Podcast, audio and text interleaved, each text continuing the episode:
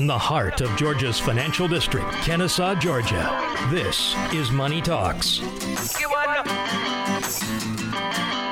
said there ain't no rest for the wicked. Money don't grow on trees.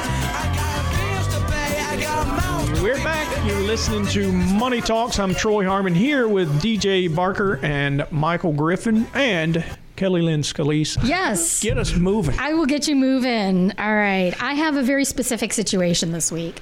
Uh, we have a couple, Robin and Leon. Um, big, uh, relatively a good age difference between them. She is 60, he is 78. So, you know, but, you know, it all evens out in the end, I suppose. Does it? It's just a number. it's just a number. Yeah. But um, it does kind of play into this, you know, with him being, you know, 18 years older. Um, Robin is currently earning more than 400,000, you know, must be nice. It's a Good salary. Must be nice. And is concerned about the possibility of high taxes that Biden has proposed. Um, she maxes out her 401k and has a substantial IRA balance from her working years before she was above the income limits for deductible contributions.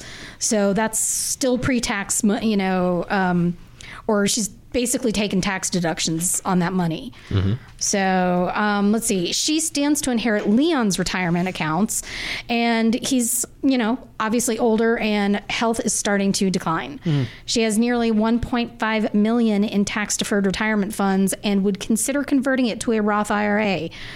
What should be should she be considering? And she also doesn't have a retirement date in mind. So hmm.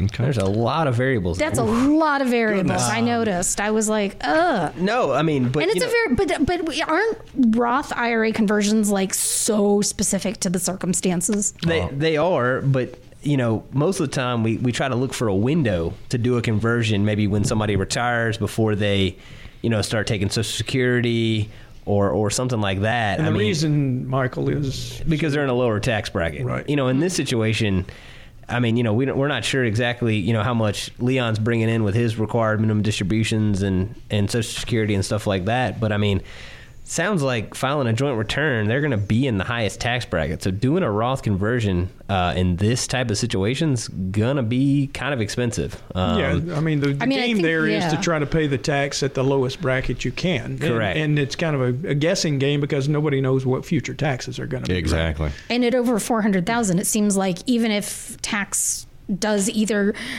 change or revert to you know what 2017 levels, mm-hmm.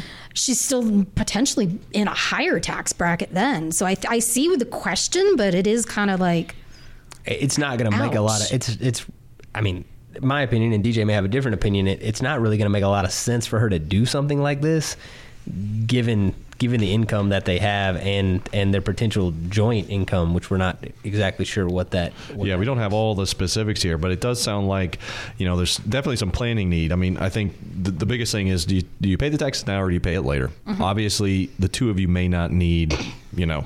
Obviously, with that kind of income, you're probably set.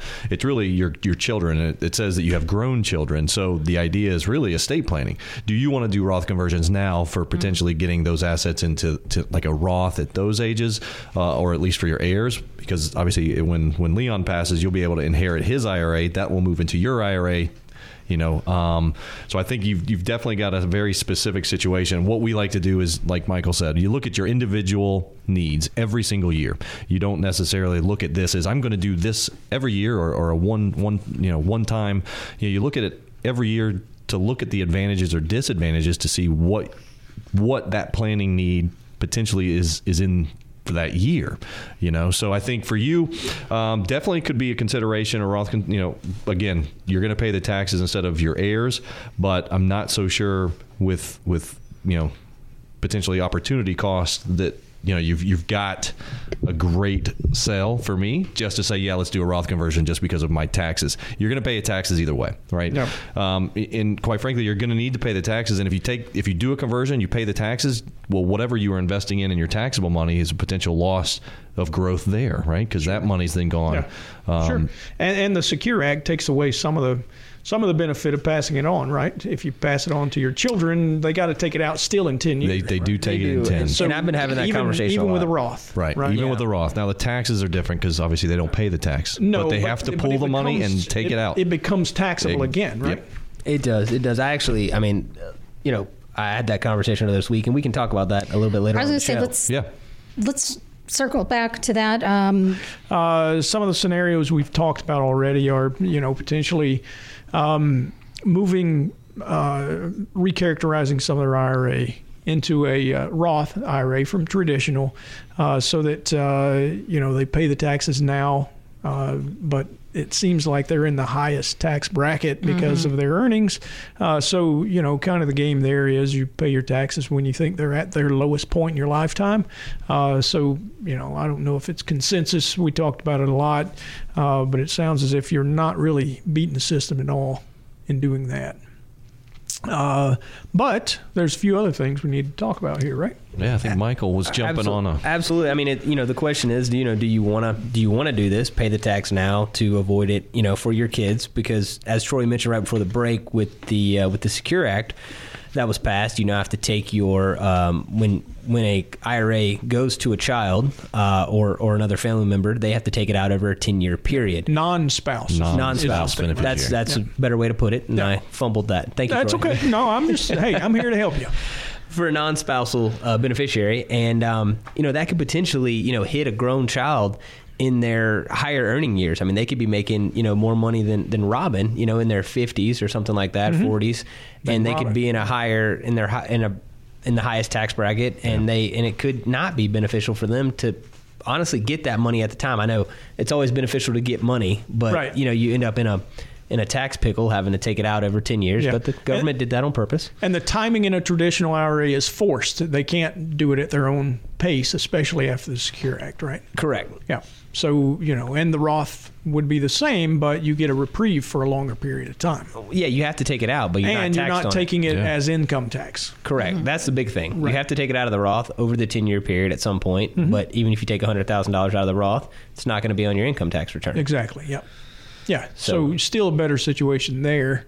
I mean, if she's just looking to manage the, the tax situation for her offspring, her kids, um, but really, I mean, it still seems like you're you're getting you're punishing yourself unduly Absolutely. Um, by by taking the money now. Who But that- knows what but we don't know tomorrow? what rates will go to, right? Who I mean, you're, you're going to pay Right. its highest now, but if it's you know in five years, if they're higher, obviously now you look back and it would have been a good time to do that. now. Exactly. So it's definitely But we're going to have elections. We're going to have changes. Oh, yeah. You know, thing. Yeah. I mean, you know, taxes could always change. I mean, we assume they're going to go up, but I mean, that might not always happen if, That's if, a, true. if a different party gets in office. So you can't. This is the reason that we always say you try to kick the tax can down the road as far as you can. right? Absolutely, absolutely. And I, and I had this conversation with a client earlier this week, and he was talking about his his father's getting a little bit older, so he will eventually be, you know, possibly inheriting, you know, IRAs from his mom and dad. He's got two young kids. He's got IRAs.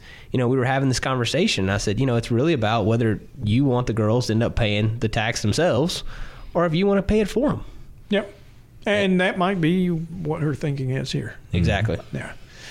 All right. Um, what do you think, Kelly Lynn? Is there anything else we need to cover here? I mean, if she does do something like this, like at what order does she start taking withdrawals? Like when she gets into retirement, like. yeah. When we run, I mean, is this like? I mean, I, I I guess that's kind of like I'm trying to figure out like why she wants to do this. Like aside from you know passing it along to her kids, I mean, is she trying to like really like pay no taxes like in that first couple of years of retirement? I mean, Yeah, sure. I mean, I think well, the way we view it is when you start pulling money out of your portfolio, you know, it's not only a diversified portfolio, so the stocks and bonds and cash that you have, but it's also the type of account. So you have, you know, in, in a, in a Diversification there as well. in a good asset allocation and a good you know account type you'd have taxable accounts savings accounts and then you'd have IRAs or 401ks and then Roth accounts. So we would view it as you know, you'd spend from taxable assets.